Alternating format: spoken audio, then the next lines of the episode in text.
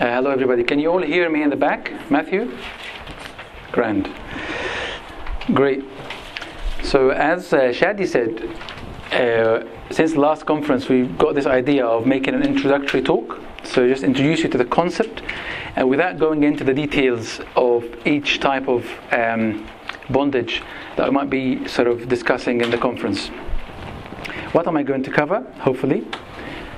Why do we need to talk about freedom? What is bondage? Hence, what is freedom and liberty? So, basically, a definition how to attain freedom, how to get that freedom, and then why do some people still feel stuck on the path to freedom? Uh, finish off with again going through the structure of the conference and how does the structure of conference serve the same purpose, and give you some tips in the end. Does that seem doable? It'll be quick and I know that uh, we have 40, less than 40 minutes to finish, so I'll do my best to be as quick as possible. You all up and awake? Yeah. Okay. So, why freedom? What's the point of talking about freedom? Why am I putting this slide on there? Because sometimes we think freedom is kind of an optional thing that you get in the same package when you have your salvation. As if you get a package of salvation, part of it is you feel free. This is absolutely wrong. Simply because freedom is actually the core of our call. So St. Paul says, For you, brethren, have been called to liberty. So liberty is the core of our call. It's not something within the package. What else? Again, St. Paul says in Romans 8 that because the creation itself will be delivered from the bondage of corruption into glorious liberty of the children of God. So, liberty is a characteristic of a child of God. So, if we are children of God, one of the characteristics of us should be that we are free. What else? Why do we talk about freedom? Because, again, St. Paul says that where the Spirit is, there is liberty. So a, it signifies the presence of the Spirit. That's why liberty and talking about freedom is crucial because the presence of freedom signifies the, the presence of the Spirit, the Holy Spirit. Does that make sense? Why else? Why is it important? In Luke 4, it says clearly, referring to the Old Testament, that the Lord has come to proclaim liberty to the captives. So it's not just the core of our calling, it's the core of the Lord's mission. So he came to give us that liberty. And the last thing is, again, the same thing. The Lord came to release us from bondage in Hebrews, as He says, Hebrews two fourteen. So I hope through those slides you've learned now that liberty is not by the by. It lies at the core of the Lord's mission, at the core of our being as children of God, and also it is an essential bit of our salvation because that's the core of our call.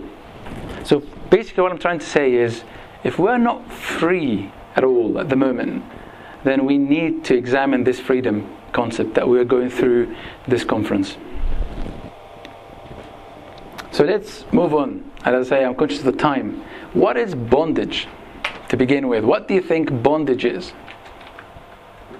I'll give you an example and tell you if you, th- you agree or not. A definition might say that bondage is a state in which someone else or something else dictates what you do or demands something of you that you do. Do you agree with that concept? Does it seem okay? Hands up if you feel it's alright. So, bondage is a state in which someone else or something else tells you what to do or even compels you to do something. It could be. So it, it seems all right. But isn't that a bit contradictory? Because if you're if you're doing what God's telling you to do, does that technically bondage? Keep your question in a minute. Yeah, we'll talk about that. We'll come to that. Don't worry. But it seems it seems quite plausible. It seems all right. But there's one problem with that is that people used it to define liberty by saying then liberty liberty is to do what you want. Is that not what we hear? That being free means that you're doing what you want. Is that right?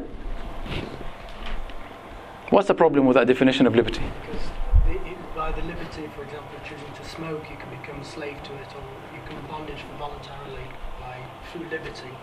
You think you've got freedom to choose, but voluntarily without being. Spot on, Mark. So he's saying something really important. You think that you've got freedom to choose, but you might choose to be a slave to something. So why do people around us always talk on, on freedom as the ability to do what you want? Okay, let me put, put you through this then. If I'm in prison, I'm in jail. Okay, so clearly I'm not free. Does that make sense? Then the prison officers come, come, come to me and say, Well, would you like a cup of coffee or tea? I say, I'd like a cup of coffee. The fact that I had the choice or the option to choose between tea and coffee, did that make me free? I am in prison. What's the problem here? The problem is there's a slight distinction it's not really slight, between having the option to choose and being free. Does that make sense? So, addicts in our service, the psychiatry, would come and say, Doctor, I'm not a slave to alcohol. This is what I want to do. I'm free, I have a free will, this is my choice. Where's the problem? The problem is the fact that he has a choice to drink alcohol or to have heroin or whatever doesn't make him free. Did you get the point? So the fact that I'm in prison and I made a choice doesn't make me free. The distinction here is clear when you hear what the Lord said, which is written on your uh, pamphlets. Therefore, if the Son makes you free, you shall be free indeed. The Lord is talking about you being free, not being able to make choices. Did I get that right? Did you get the point? God, when He created us, He gave us the options. You can choose right or left. That doesn't mean we are all free. There's a slight difference between having the options and being a free person. Why is this important? Because if the world deceives us in thinking that because I have a choice, then I'm a free man, you're not going to ask the Lord for freedom. Because you think, I'm a free man. Who are you to talk to me about freedom? And this is exactly what happened in John 8 when the Lord said, The Son has to set you free. Who remembers the story of that verse? Put up your hand if you remember the story. So what happened is the Jews came to him and he says, the Lord talks about freedom, and they said to him, We have never been in bondage. We've never been slaves. We're sons of Abram. How come you talk about freedom? Did you get the point? They were slaves plenty of times. But they didn't see that they were slaves because they felt we're free. We can make choices. And the same thing. The point I'm making in summary the world tells us that if you can make cho- if you have choices, if you have options, you're a free man. This is not right. Does that make sense? Any disagreement? I'm building on that concept to say if it's not clear to you, put up your hand and tell me uh, I, I don't think it's right. Shall we move on? So they have the option to choose, that doesn't make them free. So, what is freedom then? If it is not the fact that I have choices, what is freedom fundamentally? Any takers? Any thoughts? If freedom is not really the fact that I have choices, what is freedom? What is liberty? Why is the Lord talking about a true liberty? So it's to be free from sin, to choose Christ. Can I just add to what you said, Mark? You know, the Lord said something really, really interesting. He said, if you commit sin, you are a slave to sin. What strikes you in that? The Lord says, if you commit sin, whoever commits sin is a slave to sin. What strikes you in that? You're never free. Pardon me? You're never free. Exactly. It, it, just says something about the fact that it's not about doing it over and over again. And that's another misleading definition of bondage. You don't have to be doing it every day for you to be in bondage. The fact that it compelled you to do it, the fact that it tempted you, you agreed, and then you've done it, made you in bondage. Does that make sense? So sometimes The world tells us, well, come on, are you not in control of your drugs? Are you not in control of your habits? Then you're not, you're not um, in bondage. You're a free man. All these misconceptions are there from Satan to stop us from asking for freedom. And it adds to our pride. Who am I to ask? As the same as the Jews. Who are we to, to talk about freedom? We've always been free since Abram. Do you get the point? So, what is freedom? What is liberty? Go ahead. Say, like, believing that you are dead to sin, like through Christ. Believing that you are dead to sin through Christ. This is the, the base, the base that we base it on, or the, or the core belief. But I think, and again, it's related to what you said, I think freedom in itself is, is an interesting topic because people say to you, I think it's when you're free from your instincts and feelings. Seems nice. Free from instincts, free from feelings. Seems alright, but it raises another question. It makes you inhumane. It makes you inhumane that you don't have instincts or feelings. What if you have them but you don't follow them? Seems right. Yes, freedom is you have instincts, you have feelings, but you're not following them. But it creates another question, which is how about bondage to other things? To people? How about bondage to your way of thinking? Some people have a very rigid way of thinking and they can't shift. So it's not just about instincts, it's not just about feelings. It, it's more than that. What is it then? What is it? it? Could it be that you have your mind in full control? Again, doesn't sound wrong because we know that the Lord, when He created us, He created the mind to lead the emotions and lead the desires and instincts. Sounds alright. What's wrong with that concept? Pardon me? It's very Buddhist in a way, but what is it? What is, what is fundamentally wrong with it? All. So, one fallacy is can you really be in full control of your mind? What else is wrong with it? To be free, you have to, in, in some ways, is to escape, but you sometimes you have to be set free. So, you know, this has being set free from sin. But these people are trying to escape from something rather than looking for another way of getting out. So, you're trying to escape rather than looking really into the essence of it. Kareem. I think the mind can be deceptive. So That's a very good point. So you're saying if my mind is in full control, then I am free. But actually, people who say that end up having their mind being in bondage to their ego. So they live for themselves, totally consumed by their own goals and desires and whatever.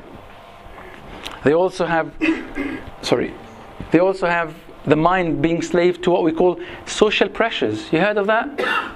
So if you leave yourself to your mind, suddenly you find yourself doing what people want you to do, what is acceptable in the society. So you're not really free.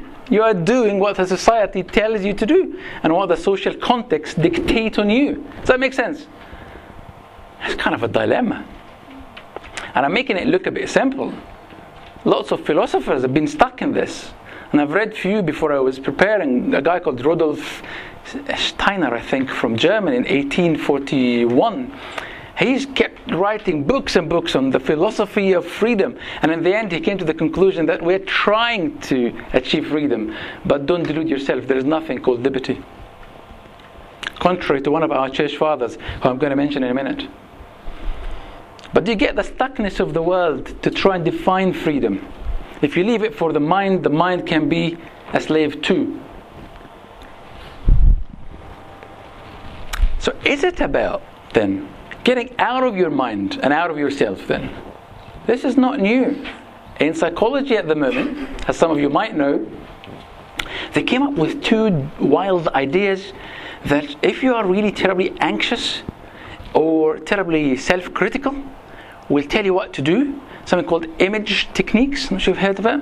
So you close your eyes, you imagine a field where you feel comfortable or by the sea or whatever, and you can imagine somebody who you loved or loved you in the past hugging you and just reassuring you, and this will be your safe place that you go to when you're stuck. What is actually the world trying to do? The world's trying to get you out of your own mind, out of everything, to that safe place that you imagine. and that person that you felt safe with, even if it was your therapist, for instance. I think this is really interesting because what they do without realizing, or what they did without realizing, is that they admitted that we are relational beings. We need to exist in a relationship. And because they felt a relationship to our mind is not enough, a relationship to our feelings and instincts is slavery, so let's relate to an imaginary being or imaginary place. Does that make sense? Have I lost anybody of you? Not yet. not yet. Okay. As it, I'm not adding more concepts, so don't worry. So what, what's, what's the issue here? The issue, as I say, is that they realize that the concept of freedom is a bit deeper than that. Come on, Michael. Enough. Tell us what you think freedom is. I think freedom is a state of detachment and a state of insight. I'm going to explain that. A state of detachment where there is nothing is too attached to you. You know when someone is really clinging to your arm and suddenly you just uh, uh, what was the word? Tell them to just get off your hand or something or be released. Suddenly what happens? See, someone is clinging to me and I go like, oh man. And I go like, ah. You look at him. That look is inside. Did you get the point? The point is the first bit about freedom freedom is a state in which you detach from whatever tries to enslave you your thoughts, your feelings, your people, your instincts. It's a state of detachment. What else? It's also a state of insight where you see the reality of these things. You know, when I'm too close to Abuna, I do, can't see him. But when I get a bit of a distance from him, I can see him clearly. And that happens quite often.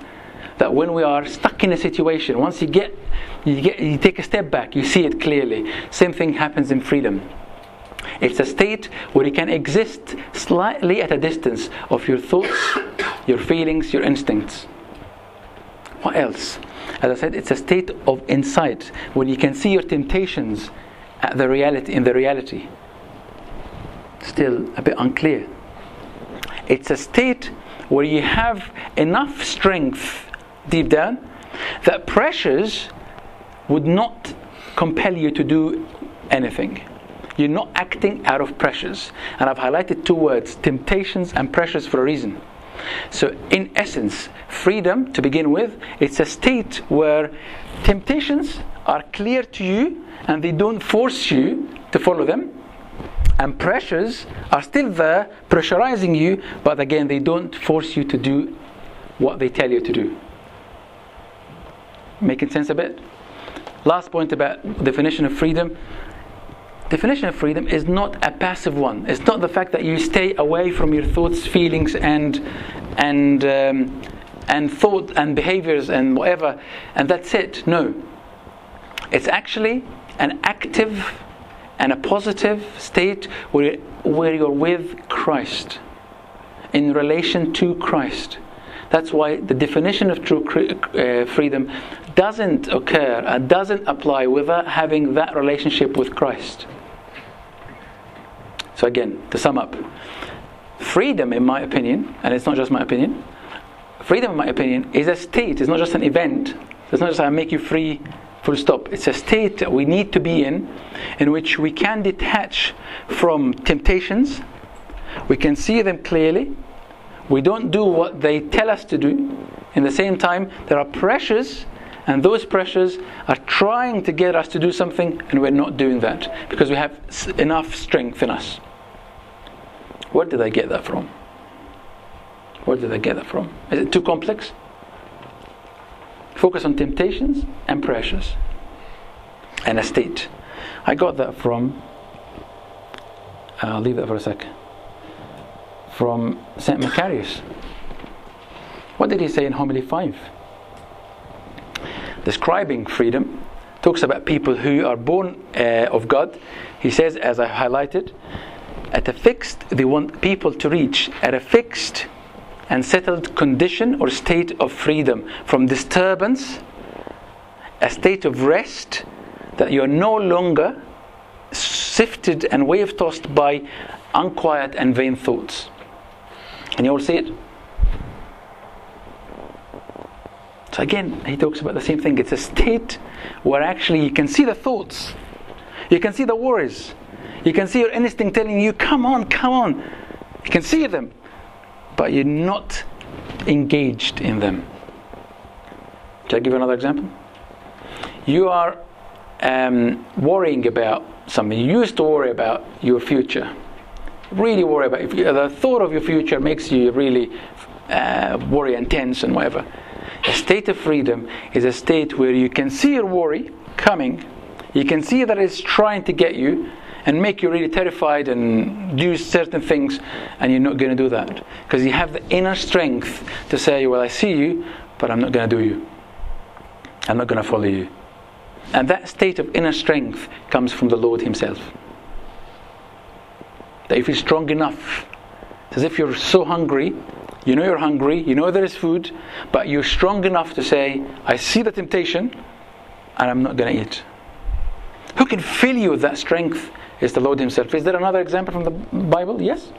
In Psalm 46, David himself was subject to lots of fear but he was saying clearly, even though the earth be removed, see, stuff happening, pressures. What else? And though the mountains be carried into the midst of the sea, lots of disturbance around you. Though its waters roar and be troubled, though the mountains shake with its swelling, the river, uh, there is a river whose stream shall make glad the city of God. I am living in a state of freedom. I feel gladness inside.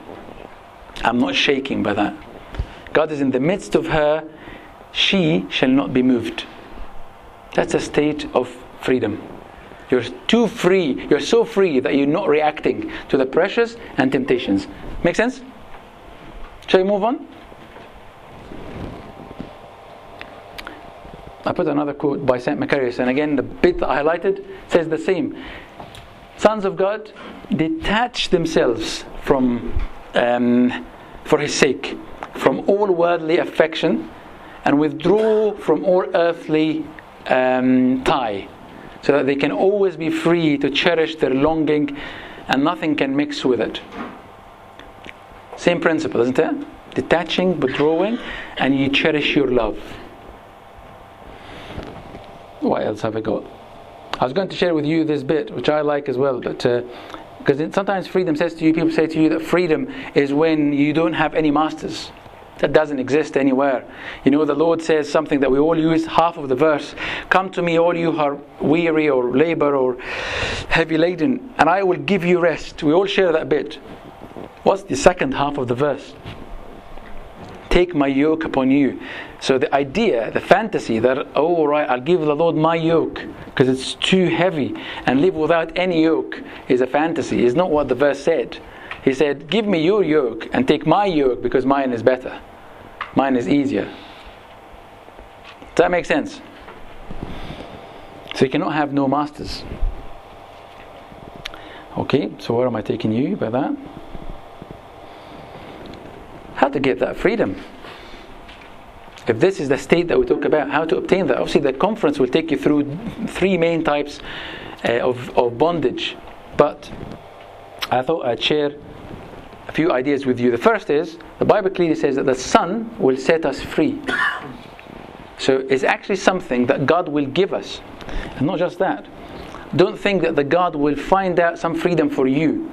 No, He will set you free and He will give you the freedom that He has already obtained for you.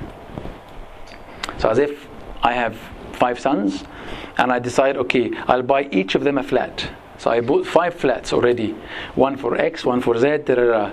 When they grow up, I'll give them the flat. That's your freedom. So it's not that he will still find you a flat. He's already got a flat on its door says Shahar. Shahar's flat. Shadi's freedom, Myrna's freedom, Michael's freedom. So it's there already. It's just for you to get it. Does that make sense? Why is that important? Because sometimes you think, will the Lord be stuck? Will I surprise him by my bondage? No, he's already got your solution. It's just a matter of you cashing that. So, what's my role if it's all about the Lord giving me freedom? What's my role in getting that freedom? Any thoughts? If it's the Lord who's going to set me free, what do I have to do? Seek His help. Seek His help, as in approach Him. Mhm. Voluntarily take him as your master. Voluntarily declare him as the master. Very good point. If I know that there is no nothing called no master or no yoke, then voluntarily go and ask for his yoke, uh, for his uh, uh, lordship, isn't it? Absolutely. Any other thoughts?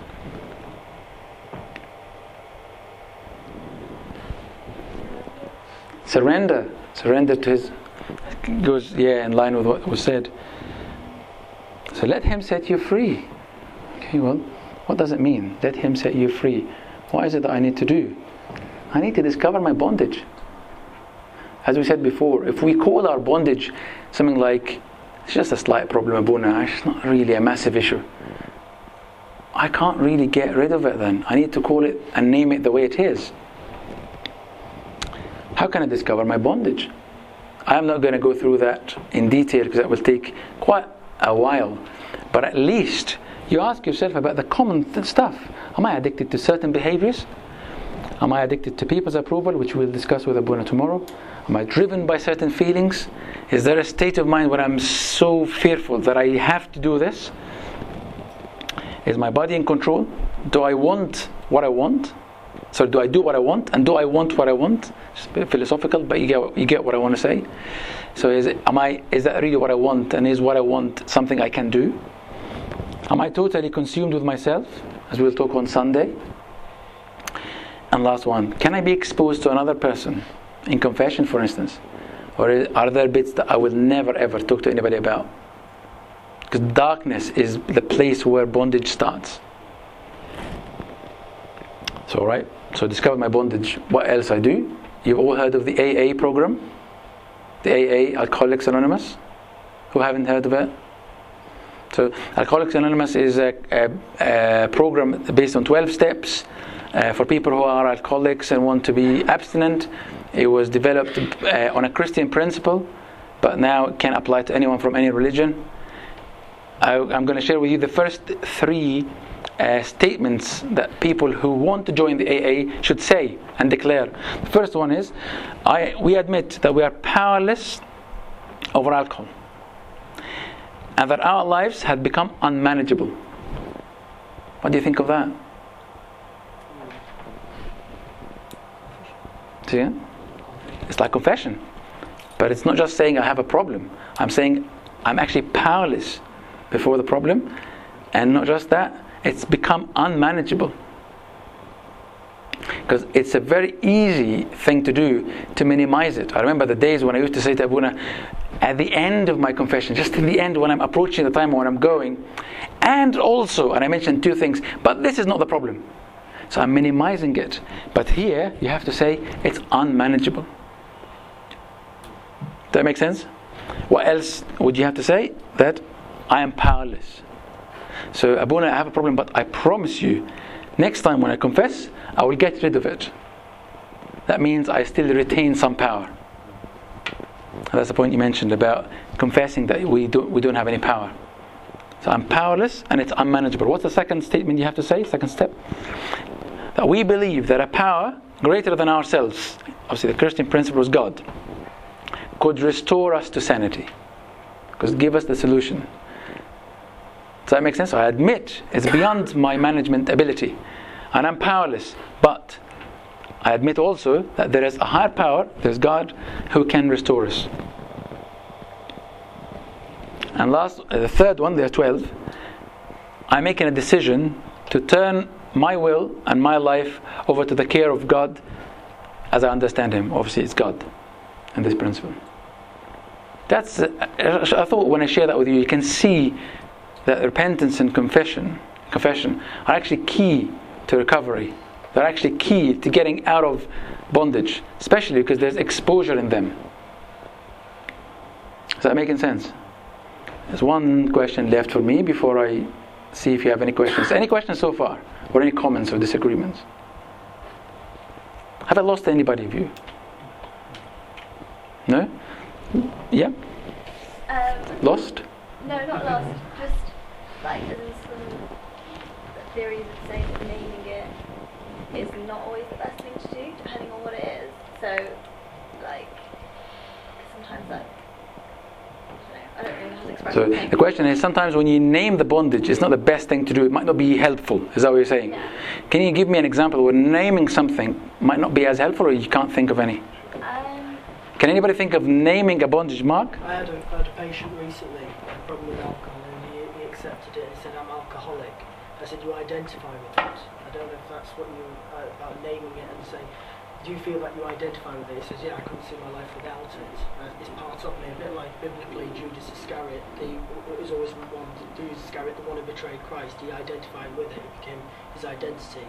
Sometimes people like to identify, I don't know if that, sorry, maybe I'm, I'm looking through your facial expression, I might have got the wrong st- end of the stick, but I know identifying with bond, like the bondage itself, or the bond itself, yeah, like can can, yeah, sometimes kind can make it along hard. those So instead of saying I've got a problem with it, to say instead of I'm alcoholic. Yeah. Instead of naming the problem, you're attaching your identity to it. Exactly right. Yeah, so when you name it, it becomes it's like. But when you name it as a problem or as a bondage, It's, I guess it's different. Like, because because some people would say that when you name it, it's like you're acknowledging it as like part of yourself. Like you're saying, like. You're not attached to it, it becomes part of you rather than so you're not able to detach, which I think was one of your points of freedom. it's the other way around. points is So a you state become of yourself. detachment. But this way, some people would say, "Oh no, actually, I'm attaching with it," and that's contradicting with one of your points of freedom. Exactly. But that's how some people are seeing it. But it's, I think the other way around. In in in our practice, we encourage people to name the problem and even write it down, so they detach from it. So it's not you who's alcoholic; you have a problem with alcohol. So you are actually trying to re- restore or preserve the, pers- the pe- people's identity. Um, so I don't see name. Because what is the reason behind not wanting to name it? Why would someone not want to name a bondage? Do you think? They don't want to face it. They don't want to say it. It was just something. I don't want to say it. So you don't want to expose it the way it is. I think like something that makes Alcoholics Anonymous really special is the fact that they have this concept of God, because you're not saying you're powerless, and that's the end. Which might be the case, like if in admitting your weakness, like there's no further talking about it, there's no further help or something. But here they're saying I'm powerless, but there is a power that's greater than me that can help me. Absolutely. It's just the completion of it. that I'm powerless, but there is someone else who is powerful enough to handle it and tackle it. I was quite interested in when you said about taking a step back from your thoughts and feelings because, like for example, it's becoming now they're rolling out across in England across all the medical schools a new program which is going to become compulsory from next year called mindfulness. And what they're aiming to do with that is to get people to sit down and have some meditation time where they can see a problem but they they accept it's there but detach themselves from the problem. And it's becoming now routine in medical schools. I know in our medical school it's going to start as compulsory from next year. And the reason I think they've introduced that is not just because of GMC guidelines but also because um, they're quite concerned as to how society is influencing the thinking of doctors who are potentially going to be practicing patients. Particularly that there are a lot of moral cultures now and they don't want that Well, mi- mindfulness is not a new concept to our Christianity. I mean, mindfulness is a Buddhist concept, obviously, uh, but it's not. Uh, it's not new to to our church fathers, uh, who actually told us about m- plenty of times about the devil throwing thoughts at, thoughts at you, and you're not engaging in the thoughts, and that's one of the basic ba- basis of mindfulness.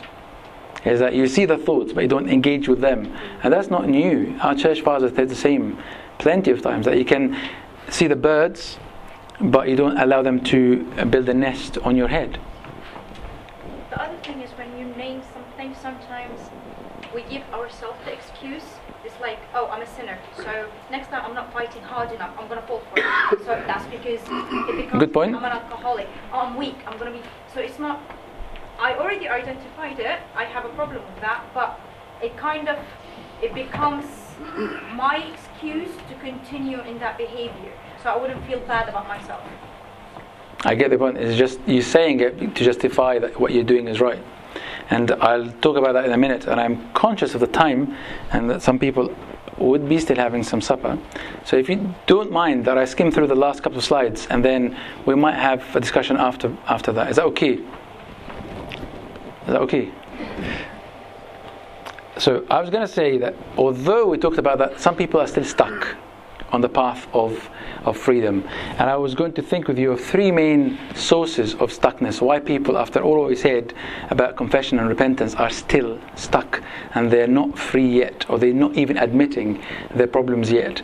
So, for, for ease, I was going to share with you three sources of stuckness. Um, either you still like it, whatever is tempting you, or whatever is you are in bondage with, Either you still like it and your mindset will be, I will still get something out of it. Or you fear it, so you, you think your thinking statement is, I will never be able to, to say no to, to that. Or you underestimate it. So you're thinking, well, it's not doing me any harm. It's all right. I can still carry on my life and do this as well. That make sense? So I thought for ease of things, I reduced them to three, which is you either like it, fear it, or underestimate it. Got the point? So you either like it or fear it or underestimate it. Quick examples. You like it. You believe that lying will still get you what you want. You still like it. You still see that it's giving you something. So you're a slave to your own lies you still believe that unholy scenes can still give you enjoyment and satisfaction. You like it. That's why you're stuck. You still believe that money can still give you some joy. You still like it. That's why you sleep. Is that making the point clear? More examples? You still believe that your fear is good for you. So the Bible says, do not fear, but you say, I still believe that some fear is alright. So you still like it, that's why you're stuck in it. Hands up if you don't think it's clear enough. It's not clear enough? No, I said I think it's clear enough. You think it's clear enough? Again, you still believe that alcohol will relieve your anxiety. You still like it. And people's approval can give you confidence. This is the source of my confidence. If people say to me, yes, well done. So you still like it. That's why you're stuck. The next one was, you like it, you you fear it. Absolutely. So I'll never be able to resist lustful thoughts. If that's your mindset, if you're fearing it, you're, you're in bondage. You're an easy prey. It's easy. It can easily get you if you fear it. And that's why when the Lord is going to give you freedom, it's not just that He's dealing with lies, but one important thing is He's filling you with that ability, as we said, inner strength, to feel, I don't fear it. Even if it comes, even if it's disturbing me, I don't fear it anymore. I'm a child of God. I don't fear that anymore. And that's one of the fundamental work of the Spirit in you to give you the freedom that we talked about. Do you remember? We said a state of detachment and a state of inner strength and a state of um, steadiness. You're steady. Disturbance around you, but you, your mindset is let it, let it, uh, let the mountains fall. Let the earth be removed, as David said. I'm not going to be shaken. That's what the Spirit does to you, fills you with that strength and confidence. So you fear it. You say, I can never say no to this person. Anyone else about this person? I can never say it. You fear the bondage. I will never be able to resist pressure from my feelings, especially that particular feeling. Once it comes, it comes. My night is destroyed. That's my mindset. I can never say no to my flesh. Once it asks for that, I have to follow it.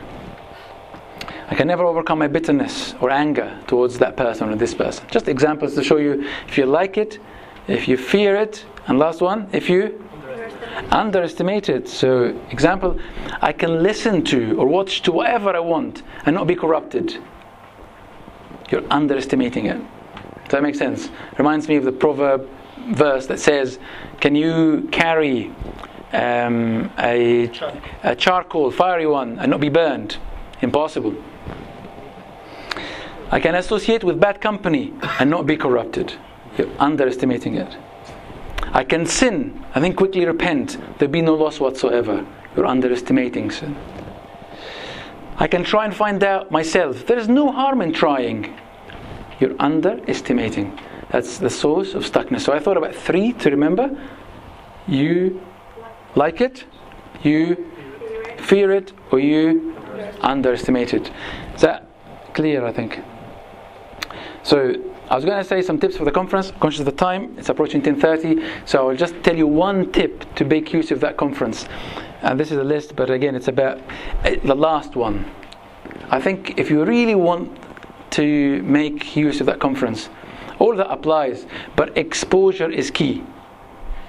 Exposure of the bondage is key, and don't be shy to tell Abuna about about your bondage in detail. Sometimes you think, well, I don't need to say the details to Abuna. I'm not saying mention names or the details of what you actually did. I'm not saying the action. I'm saying the scenario. You heard the devil is in the detail before? So when you tell Abuna the scenario of what happens each and every time, he'll be able to say, well, this is a bondage here. This is a, there's a bondage here. There's a pattern here. There's a mindset here that is making you stuck. Shall we stop here? I was going to say that in the conference we'll be covering. who? we'll be covering uh, tomorrow morning nature of feelings, nature of emotions and passions, and how they can affect us. In the workshop, we talk about worries, common ones, and how they enslave us at times. Then we talk about freedom from fear, discussing fear of failure in our workshops. Then freedom from seeking people's approval, and uh, freedom from self adoration or self glorification, following your ego. And then we finish with a summary on Sunday. Thank you so much for listening, and I'm sorry that I'm rushing because I'm conscious of the time. Uh, we wanted to finish at 10:30. We can talk about questions later. Thank you.